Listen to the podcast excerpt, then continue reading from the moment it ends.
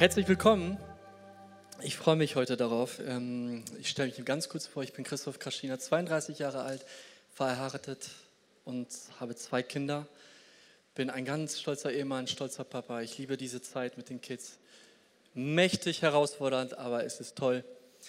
Ich freue mich aber auch, dass die Weltmeisterschaft zu Ende geht. Ein Monat ist doch schon sehr lang. Und heute, 17 Uhr, wissen wir es.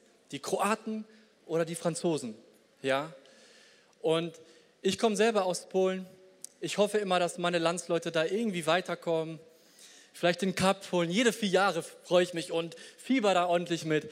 Aber jede vier Jahre muss ich feststellen, ich leide an Realitätsverzerrung. Das sind Illusionen, die ich mir da mache.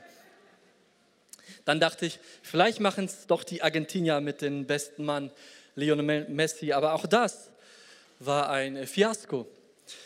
Und dann dachte ich mir, okay, die Deutschen, die haben es drauf. Schließlich waren sie Weltmeister vor vier Jahren. Aber wie wir wissen, haben sie nicht geliefert. Ja, die haben nicht geliefert. Sogar, es war laut in den Medien nach, der, nach dem ähm, Vorrunden aus. Und der Joachim Löw hat sich entschieden, weiterhin die deutsche Nationalmannschaft zu trainieren. Das Ding ist, er muss jetzt mutige Schritte tun, damit die Mannschaft wieder zurück zum Erfolg kommt. Das bedeutet, ähm, etwas wird sich verändern, es muss sich weiterentwickeln und kann sein, dass er auf so bestimmte Spieler verzichten muss, aussortieren muss, weil sie müssen ja wieder erfolgreich sein. Und ich glaube, als Nachfolger Jesu werden wir herausgefordert, ebenso mutige Schritte zu tun, um im Glauben an Gott zu wachsen. Für uns ist es wichtig, essentiell Schritte zu machen, voranzugehen in der Nachfolge. Und egal, ob ob man Jesus nachfolgt oder nicht. Jeder Mensch, jeder Mensch macht bestimmte Schritte in seinem Leben oder möchte bestimmte Schritte tun. Zum Beispiel in seinem Beruf, sich weiter ausbilden zu lassen, in, seine, in, Freundeskreis, wo man Freundschaften auf eine tiefere Ebene führen möchte. Oder sei es bestimmte Hobbys, Fußball oder vielleicht hofft noch jemand auf eine Nominierung von Joachim Löw in vier Jahren, dann ist es dein Schritt jetzt zu trainieren. Fakt ist, jeder sehnt sich irgendwie nach, nach Veränderung und Fortschritt und Entwicklung, aber Schritte müssen getan werden. Bist du bereit für den nächsten Schritt? Würde man sagen, ja. Aber auf der anderen Seite ist doch noch dieses Fragezeichen da. Irgendwas hält uns doch manchmal davon ab, mutige Schritte zu tun. Was ist das, was uns manchmal davon abhält? Und ich starte heute mit einer Story in Matthäus Evangelium. Und ich komme auch gleich zum ersten Punkt. Was hält mich davon ab, nächste Schritte zu tun? Nächste Schritte zu tun. Was hält mich davon ab? Und Matthäus, er war selber ein Nachfolger Jesu. Er hat ihn erlebt. Er hat äh, das aufgesaugt, was er gesagt hat. Und er hat selber einen Bericht über ihn geschrieben, ne, das Matthäus-Evangelium. Und da schreibt er über eine Begebenheit, die es in sich hat, von zwei Menschen, die heftigst herausgefordert werden, nächste Schritte zu tun. Wir werden sehen, was sie daraus machen, ob sie davon was abhält oder nicht. Und kurz vorweg möchte ich auch sagen, bevor wir da einsteigen, jeder Mensch folgt irgendeine Sache nach oder irgendeine Person. Sei es Familie, Beruf, Karriere. Es gibt Menschen, die sich zum Ziel gemacht haben, dass Karriere für sie über alles ist oder dass Familie über alles ist oder dass irgendwelche Konzepte oder Ideen über alles ist. Aber heute möchte ich auch nochmal aufzeigen, warum, es wert, warum Jesus es wert ist, ihm wirklich nachzufolgen. Warum er eigentlich vertrauenswürdig ist, ihm zu folgen. Starten wir aber mit unserer Story in Matthäus 8, Vers 18. Als aber Jesus die große Volksmenge um sich sah, befahl er, ans jenseitige Ufer zu fahren. Und ein Schriftgelehrter trat herzu und sprach zu ihm, Meister, ich will dir nachfolgen, wohin du auch gehst. Und Jesus sprach zu ihm, die Füchse haben Gruben und die Vögel des Himmels haben Nester, aber der Sohn des Menschen hat nichts, wo er sein Haupt hinlegen kann. Ein anderer seiner Jünger sprach zu ihm, Herr, erlaube mir, zuvor hinzugehen, um meinen Vater zu begraben. Jesus aber sprach zu ihm, folge mir nach und lass die Toten ihre Toten begraben. Ungewöhnliche Antworten von Jesus. Wir steigen jetzt gleich ein. Aber vorab, es geht hier um eine große Volksmenge. Es ist nur logisch, wenn da jemand ist wie Jesus, der, der Wunder tut, da, kommt, da passieren Zeichen, äh, Kranke werden geheilt und Tote werden, stehen von den, von, von, von den Toten auf, sie werden lebhaft, er macht sie lebendig mit seinem Wort, was er aus seinem Mund spricht, dann ist es nur logisch, dass sich Menschen um ihn scharen. Das, nur das Problem ist, was wollen die Menschen von ihm und was will Jesus von den Menschen? Und ich glaube, ein Grund, warum sich Jesus dafür entscheidet, ans andere Ufer zu fahren, ist, dass er sich nicht jedem Menschen anvertraut hat.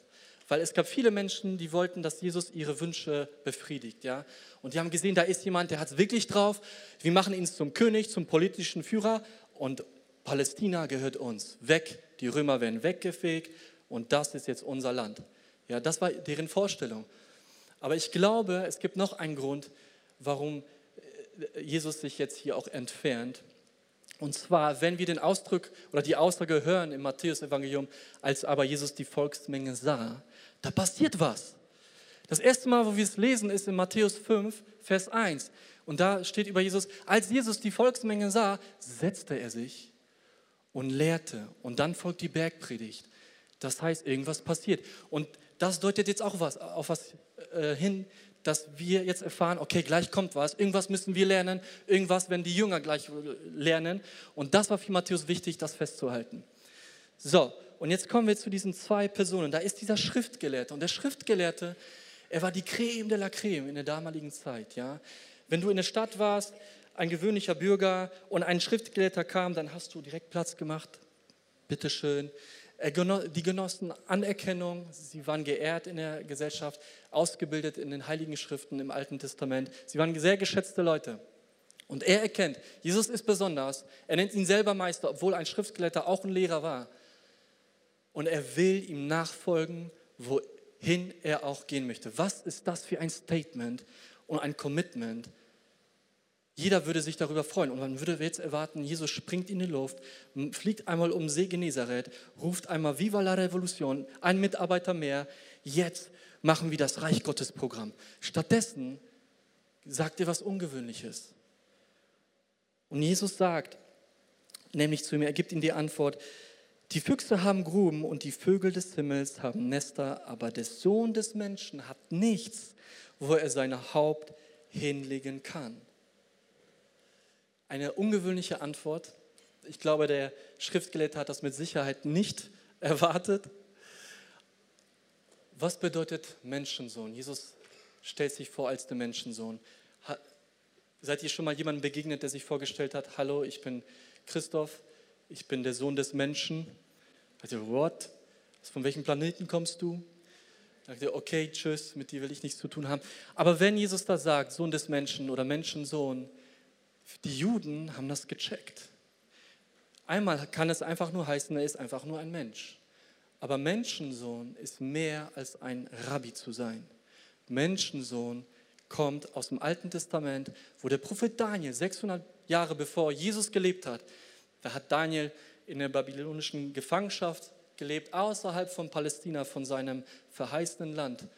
Und er sehnte sich nach, äh, zurückzukommen ins verheißene Land. Und irgendwann hat Gott ihm eine Vision geschenkt von der Zukunft.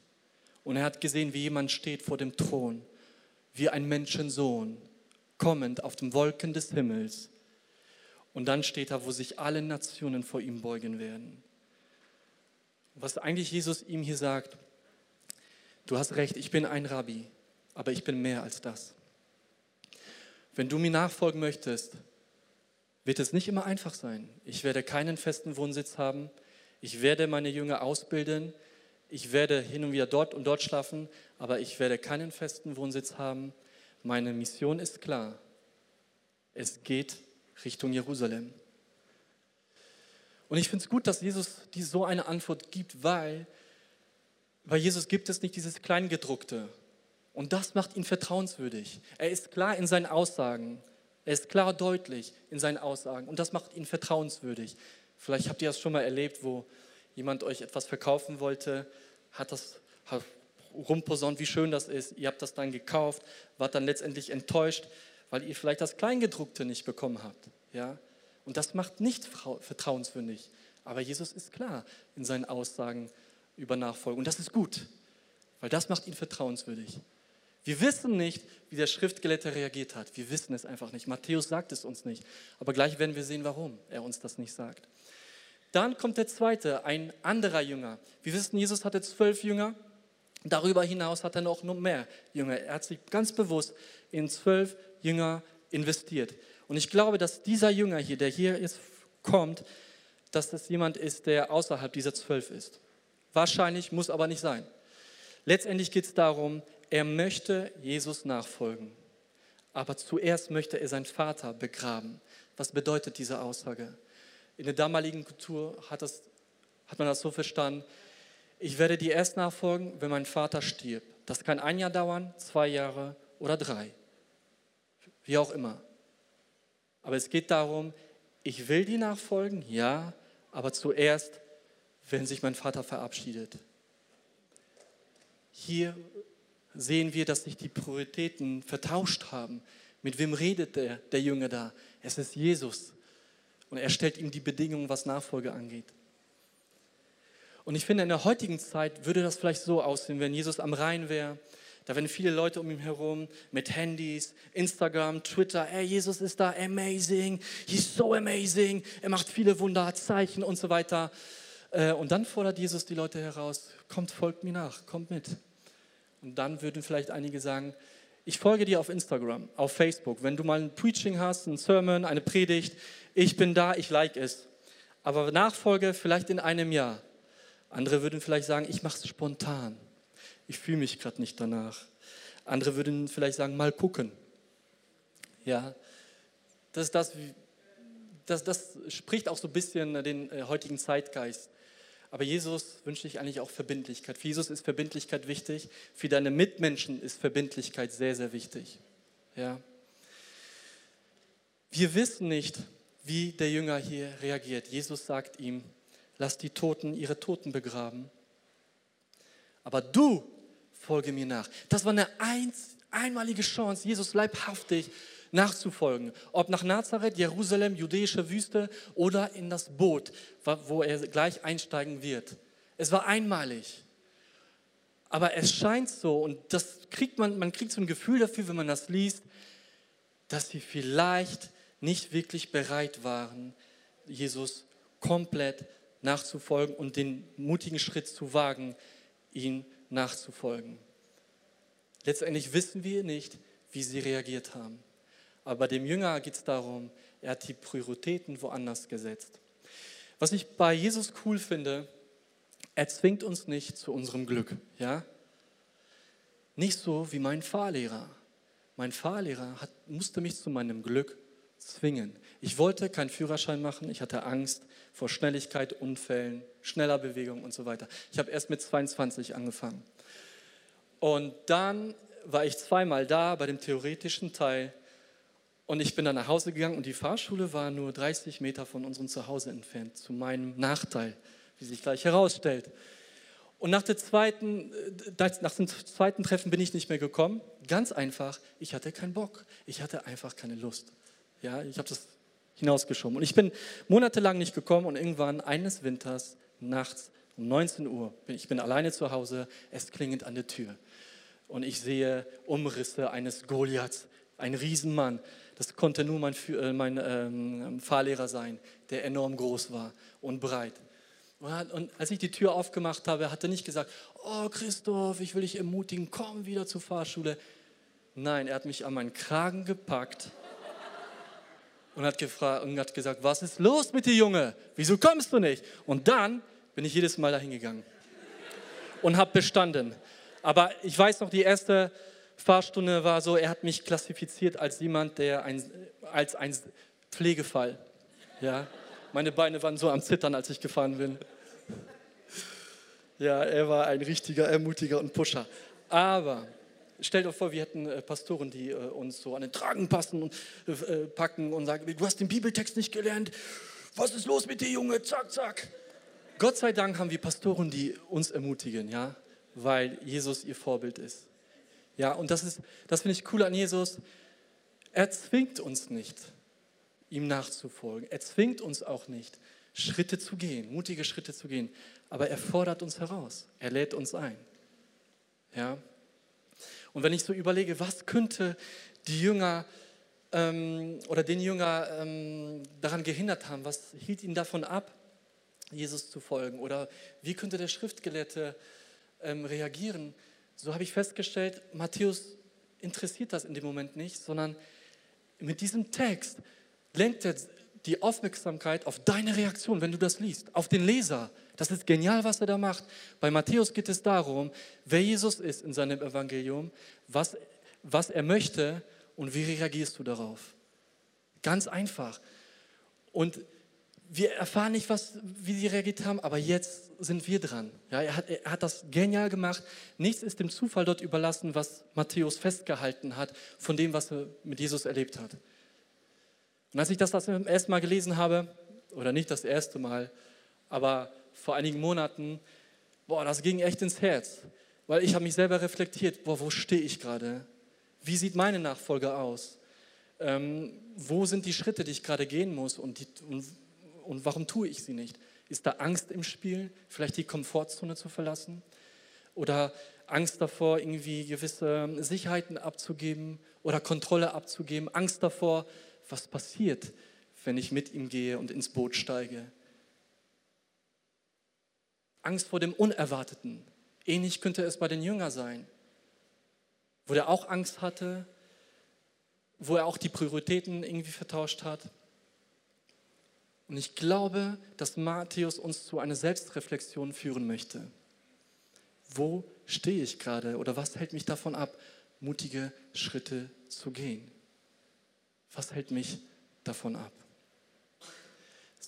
Für die einen kann es, äh, kann es zum Beispiel sein, ähm, Angst, jemanden vielleicht von, von Jesus zu erzählen, weil wir nicht wissen, wie wird er reagieren. Vielleicht werde ich ausgelacht, wenn ich das tue oder Angst davor, in deiner Freundschaft einem guten Freund etwas zu sagen, was vielleicht unangenehm ist, aber wo du weißt, es ist notwendig, weil das deine Freundschaft auf die nächste Ebene führen wird. Und da sind so gewisse Ängste dann auch manchmal im Spiel.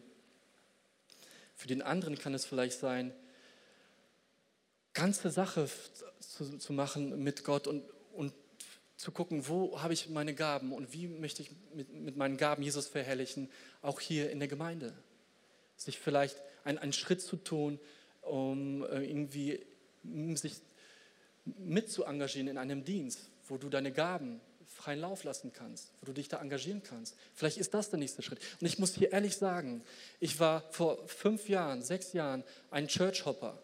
Ich weiß nicht, ob ihr das kennt. Das ist jemand, der äh, probiert, ich gehe mal dort zur Kirche und dort zur Kirche und dort zur Kirche. Aber ich wusste, langfristig tut mir das nicht gut. Ich musste den nächsten Schritt machen und mich äh, entscheiden mit meiner Frau, wo gehöre ich jetzt hin?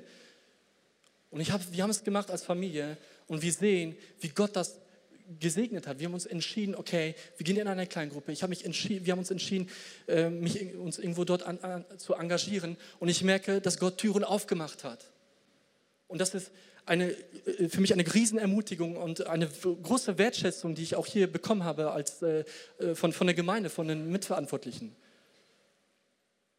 Und vielleicht ist das ein Schritt. Aber wenn, du, wenn, du, wenn hier jetzt jemand ist und jemand fühlt sich jetzt so ein bisschen entmutigt, weil man festgestellt hat, boah, meine Nachfolge sieht, glaube ich, gerade nicht so gut aus, jetzt geht es bergauf. Ja? Wenn du nächste Schritte tun möchtest, mutige Schritte in deine Nachfolge, richte nicht deinen Blick auf das, was dich davon abhält. Nein, wenn du nächste Schritte tun möchtest in deiner Nachfolge, dann richte deinen Blick auf, auf den, wer oder was dich motiviert. Ja? Und das, diese Lektion will uns Matthäus jetzt beibringen, indem er jetzt weiter die Geschichte äh, sich entwickeln lässt. Und wir lesen dann in, in, äh, weiter in Matthäus, in Matthäus 8, ab Vers 23. Und er trat in das Schiff und seine Jünger folgten ihm nach. Und siehe, es erhob sich ein großer Sturm auf dem See sodass das Schiff von den Wellen bedeckt wurde. Er aber schlief. Und seine Jünger traten zu ihm, weckten ihn auf und sprachen, Herr, rette uns, wir kommen um. Da sprach er zu ihnen, was seid ihr so furchtsam, ihr Kleingläubigen? Dann stand er auf und befahl den Winden und dem See, und es entstand eine große Stille. Die Menschen aber verwunderten sich und sprachen, wer ist dieser, dass ihm selbst die Winde und der See gehorsam sind. Und jetzt kommt der Schritt, wo ich kurz was trinken muss.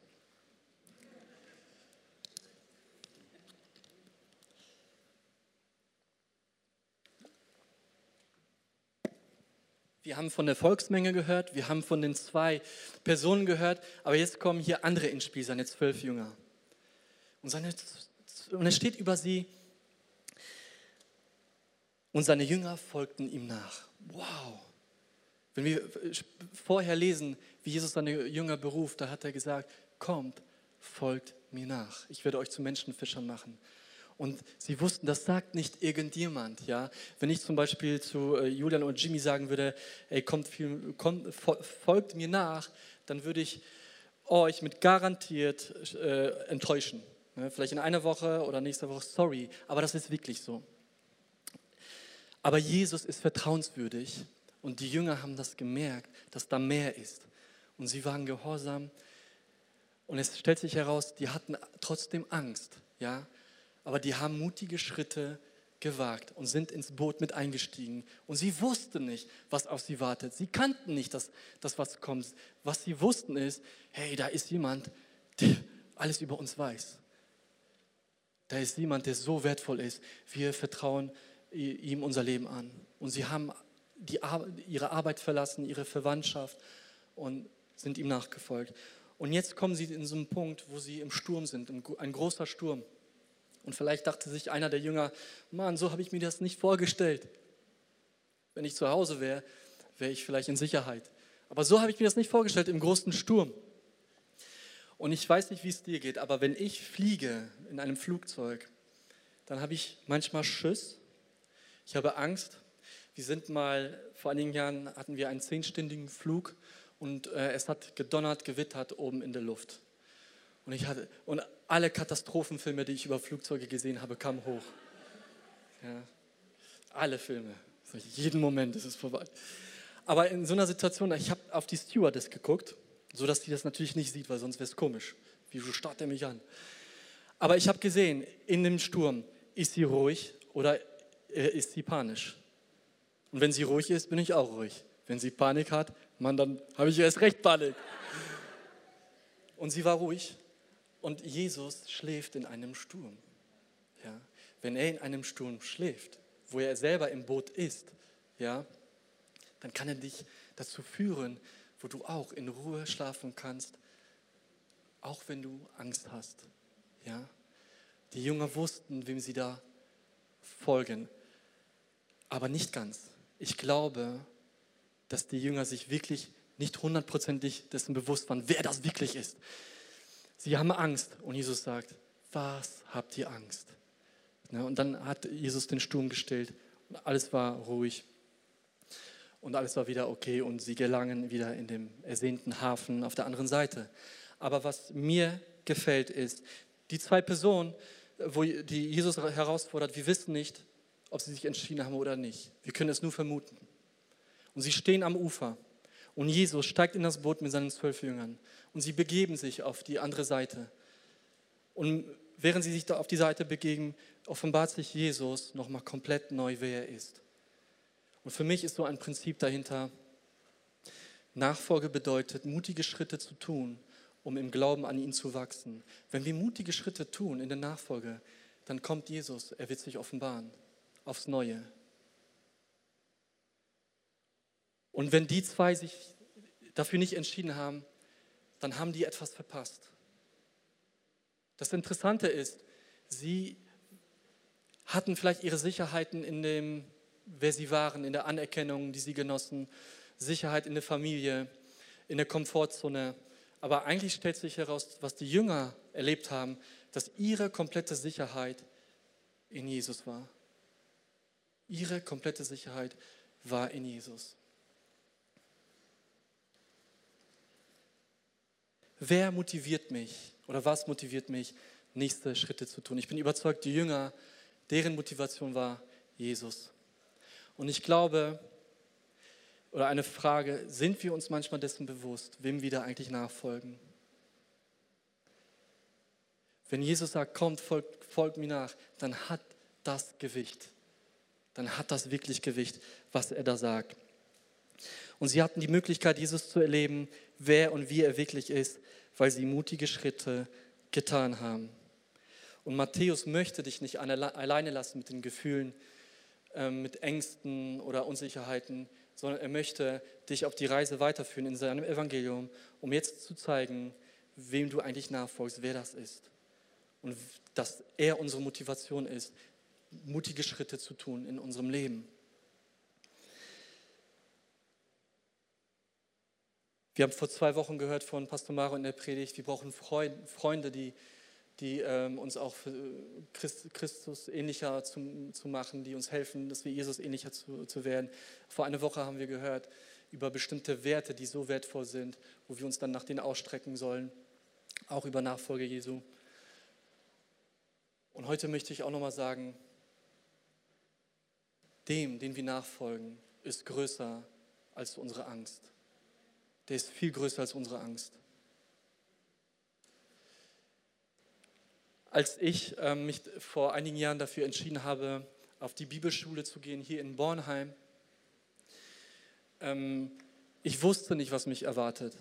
Ich hatte auch gewisse Ängste, bestimmte Zweifel. Und in diesen fünf Jahren, wo ich da war, musste ich einige Überzeugungen, die ich hatte, ablegen. Das war nicht einfach für mich. Ähm, Teilweise wurde ich auch von, von Leuten aus damals auch für diesen Schritt kritisiert, warum ich das tue. Dann kamen mir so Gedanken, Mann, ich habe mich jetzt dafür entschieden, aber was, was kommt danach? Äh, werde ich irgendwie einen Job haben? Kann ich davon leben? Das waren Gedanken, die ich hatte. Und irgendwann, als ich ein Praktikum gemacht habe im Rahmen meiner Bibelschule in Warschau, in äh, einer großen Gemeinde, da hatte ich diese Gefühle. Es war eine tolle Zeit, aber ich hatte diese Gedanken und Gefühle, viele Zweifel und auch Ängste. Und am letzten Abend ähm, waren Freunde da, die äh, ich dort kennengelernt habe und die haben um mich einen Kreis gemacht und haben für mich gebetet. Mir kamen Tränen, weil ich gemerkt habe, Gottes Gegenwart ist da. Ich habe seine Liebe total gespürt, den Frieden und diese Sicherheit. Und dann gehe ich raus aus dem Zimmer, ähm, ich gehe dann ähm, nach draußen, habe mich verabschiedet und dann kommt noch ein, äh, eine junge Frau hinter mir her und, äh, und sagt, bleib mal stehen, Gott hat zu mir gerade gesprochen im Gebet. Und Gott möchte dir sagen, fürchte dich nicht. Ich bin bei dir, du bist auf dem richtigen Weg. Ey, das hat mich elektrisiert. Am selben Abend hat mich noch jemand ins Kino eingeladen, aber ich weiß bis heute nicht, was ich da gesehen habe, weil ich die ganze Zeit daran gedacht habe, der allmächtige Gott, der allmächtige Gott, der die ganze Welt erschaffen hat, kann zu uns sprechen und er möchte zu uns sprechen. Und er kennt, kannte meine Gedanken und kennt sie immer noch. Und er wusste, was ich gerade brauche.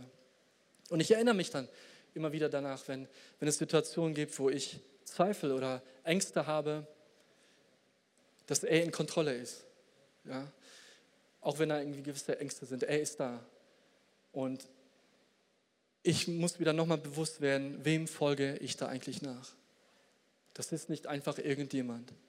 Das ist Jesus Christus, der Herr, der König der Könige, der Schöpfer und vieles mehr.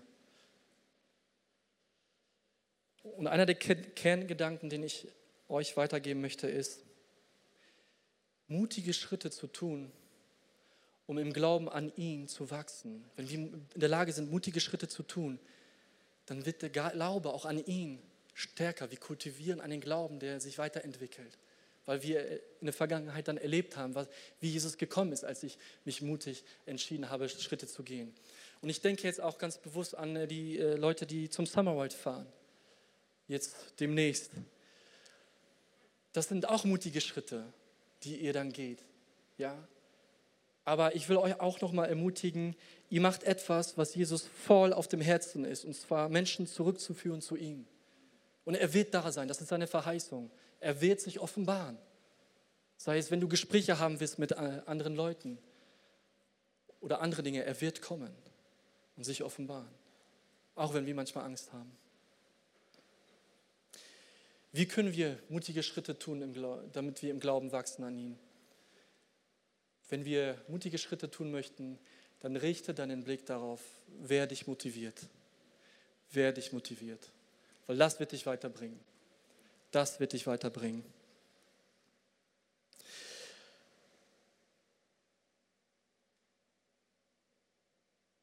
Und ich möchte noch ein Beispiel am Ende geben, als ich diesen Text damals gelesen habe, was Jesus zu den Jüngern sagt und den Schriftgelehrten, da habe ich immer gedacht, es geht wirklich um die Kosten, ja? Um die Kosten der Nachfolge und den Preis, den ich bezahlen muss. Ja und nein. Wenn wir nur diesen Text lesen mit den Jüngern und Schriftgelehrten, dann ja, dann geht es um die Kosten. Aber wenn ich weiterlese, dann zeigt uns Matthäus, dass Jesus größer ist als alles und dass es eigentlich nicht um die Kosten geht, sondern um ihn, ihn zu folgen. Und das kann man am Beispiel äh, der Ehe veranschaulichen. Als ich geheiratet habe, da stand ich nicht vom Altar und habe gedacht, Mann, was kostet mich das jetzt? Muss ich jetzt meinen eigenen Willen aufgeben, vielleicht weniger FIFA-Abende? Was, was, was muss ich da in Kauf nehmen? Hallo? Soll ich mich vielleicht jetzt mal umentscheiden? Das war noch die Gelegenheit. Nein, ich stand da und jeder, der geheiratet hat, kann das auch sagen wer am Altar steht vor seinem Partner, der guckt in erster Linie nicht auf die Kosten, sondern auf den Partner. Das ist die Motivation, warum wir heiraten. Ja? Nachfolge, das ist genau dasselbe. Warum wir Jesus nachfolgen? Er motiviert uns zu Nachfolge. Er motiviert uns, Schritte zu tun, die mutig sind von unserer Seite aus. Aber er motiviert uns. Ja? Und so wie in einer Ehe sich so die Beziehung auch entwickelt und wächst, so auch in der Nachfolge als Jünger zusammen mit dem Herrn Jesus. Und diesen Text möchte ich jetzt jedem mitgeben. Steht in Josua Kapitel 1, Vers 9. Josua war der Nachfolger von Mose. Er stand kurz davor, ins verheißene Land einzuziehen. Kurz davor. Er musste den Jordan überqueren und er hatte absolut keine Ahnung, was kommt auf der anderen Seite. Ja, warten da Goliaths auf mich? Was kommt da? Er hatte keine Ahnung. Und ich glaube, er hat sich darüber gefreut, als Gott zu ihm gesprochen hat und ihn ermutigt hat. Und zwar sagt er Gott zu Josua, habe ich dir nicht geboten, dass du stark und mutig sein sollst. Sei unerschrocken und sei nicht verzagt. Denn der Herr, dein Gott, ist mit dir überall, wohin du gehst. Wenn ich mir Abraham anschaue, der seine Verwandtschaft verlassen hat, sein Ort, seine Sicherheit, weil Gott ihm gesagt hat, geh in ein unbekanntes Land und ich werde mit dir sein. Er hat das gemacht. Wahrscheinlich, mit Sicherheit hatte er Angst. Aber was er da erlebt hat, wie Gott sich ihn offenbart hat, das war gigantisch. Ich denke an Mose. Für ihn war das auch nicht einfach, wo er auch äh, jemanden ermordet hat und dann auf der Flucht war und dachte, jetzt ist vorbei. Aber da war mehr und Gott hat sich ihm offenbart. Er hat, ist mutige Schritte gegangen. Und Gott hat sich, ich denke an David gegen Goliath. Nicht mein Fahrlehrer, sondern den wirklichen Goliath im Alten Testament. Mann, der war, der war riesig. Aber ich, David war der Einzige, der den Mut hatte, äh, da gegen zu kämpfen. Und das hat ihm im Glauben geholfen. Es war ein mutiger Schritt, aber es hat ihm geholfen. Und da gibt es noch so viele Menschen, über die man sprechen kann, auch hier in der Gemeinde, die mutige Schritte gegangen sind und wo Gott sich offenbart hat. Ich glaube, da könnte fast jeder was dazu sagen. Zum Ende möchte ich zwei Einladungen aussprechen. Und zwar geht die erste Einladung an Menschen, die sich noch nie ganz bewusst für Jesus entschieden haben. Vielleicht, vielleicht hast du irgendwann mal was von Jesus gehört im, ähm, in einer anderen Kirche oder bist hinein, vielleicht hineingewachsen in eine Religion. Ähm, aber so wirklich hast du dich nie bewusst entschieden, Jesus nachzufolgen. Und ich möchte dich ermutigen und die Möglichkeit auch jetzt gleich bieten, diese Entscheidung nochmal zu treffen, wenn du es wirklich willst. Ja? Wir wissen, dass Gott den ersten Schritt getan hat, indem er uns erschaffen hat, aus Liebe. Er hat uns das Leben geschenkt. Das war der erste Schritt. Unser Schritt war, dass wir uns entfernt haben von ihm. Und dann sind wir verloren gegangen, rastlos umhergeirrt. Aber Gott hat es nie aufgegeben, den Menschen hinterher zu laufen. Er hatte so seine Wege. Aber letztendlich ist Gott selbst auf die Erde gekommen und hat den Weg gezeigt, der für unsere Sünden gestorben ist, auferstanden ist, der den Tod besiegt hat. Das Problem ist, dass die Bibel nennt das Sünde, wenn man entfernt lebt von Gott. Und jeder, jeder, die Bibel sagt, dass jeder gesündigt hat, ohne Ausnahme. Ja, aber Gottes Liebe ist viel stärker. in Johannes 3,16 sagt, Gott hat die Welt so sehr geliebt, dass er seinen einzigen Sohn gab, damit wir nicht verloren gehen, sondern ewiges Leben haben. Und wenn du fühlst, dass Gott gerade zu dir gesprochen hat, dann möchte ich dich ermutigen, dann heb doch einmal die Hand. Wir können gerne auch dabei die Augen schließen. Dann heb doch einmal die Hand, wenn du dich jetzt ganz bewusst nochmal für Jesus entsch entscheiden möchtest, wenn du es vorher noch nicht gemacht hast.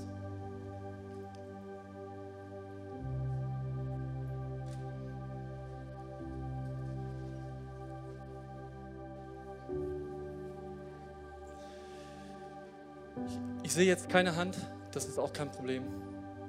Vielleicht, ah doch, eine Hand sehe ich. Wow, wow. Halleluja. Wow. Ich gebe noch ganz kurz Zeit. Vielleicht will jemand sich noch mal ganz bewusst nach ihm ausrichten. Okay, wenn, wenn das nicht ist, ich ermutige die Personen, die sich für Jesus entschieden haben, jetzt das allererste Mal. Dort oben ist die Next Step Launch, der nächste Schritt. Das sind freundliche Mitarbeiter, die zeigen dir, wie es weitergehen kann. Lass uns noch gemeinsam aufstehen und mit den Menschen, die sich jetzt für Jesus entschieden haben, zusammen das Gebet sprechen als Gemeinde, was gleich hier erscheint. Vater im Himmel, danke, dass du mich liebst. Du mich liebst. Danke, dass du dich für mich entschieden hast. Danke, dass du dich für mich entschieden hast. Herr Jesus Christus, Herr Jesus Christus, du bist für mich gestorben du bist für mich gestorben und auferstanden. und auferstanden. Vergib mir meine Schuld. Vergib mir meine Schuld. Ich wähle dich jetzt Ich wähle dich jetzt als meinen Retter und Herrn. als meinen Retter und Herrn. Dir will ich folgen. Dir will ich folgen. Amen. Amen. Lass uns einen Applaus geben für die Menschen, die diesen Schritt gemacht haben. Hammer. Willkommen in der Familie.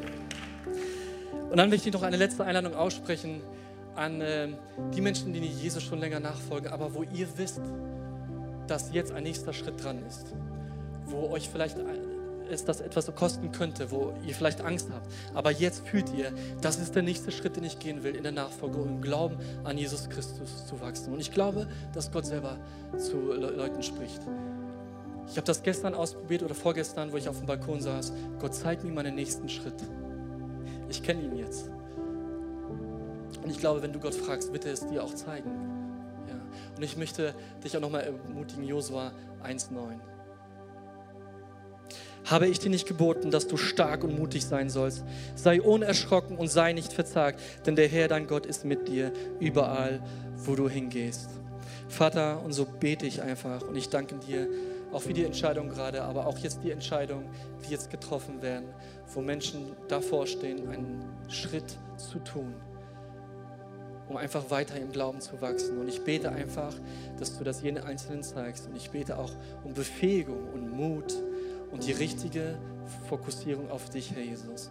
Und so segne ich jeden Einzelnen in deinen Namen, Herr Jesus. Und wir sagen Amen. Und lasst uns gleich nochmal das Lied gemeinsam lesen. Ja, Gott, noch einmal. Du kannst noch einmal Berge versetzen in meinem Leben. Noch einmal. Das kannst du. Denn du beweist dich als der, der treu ist. Amen.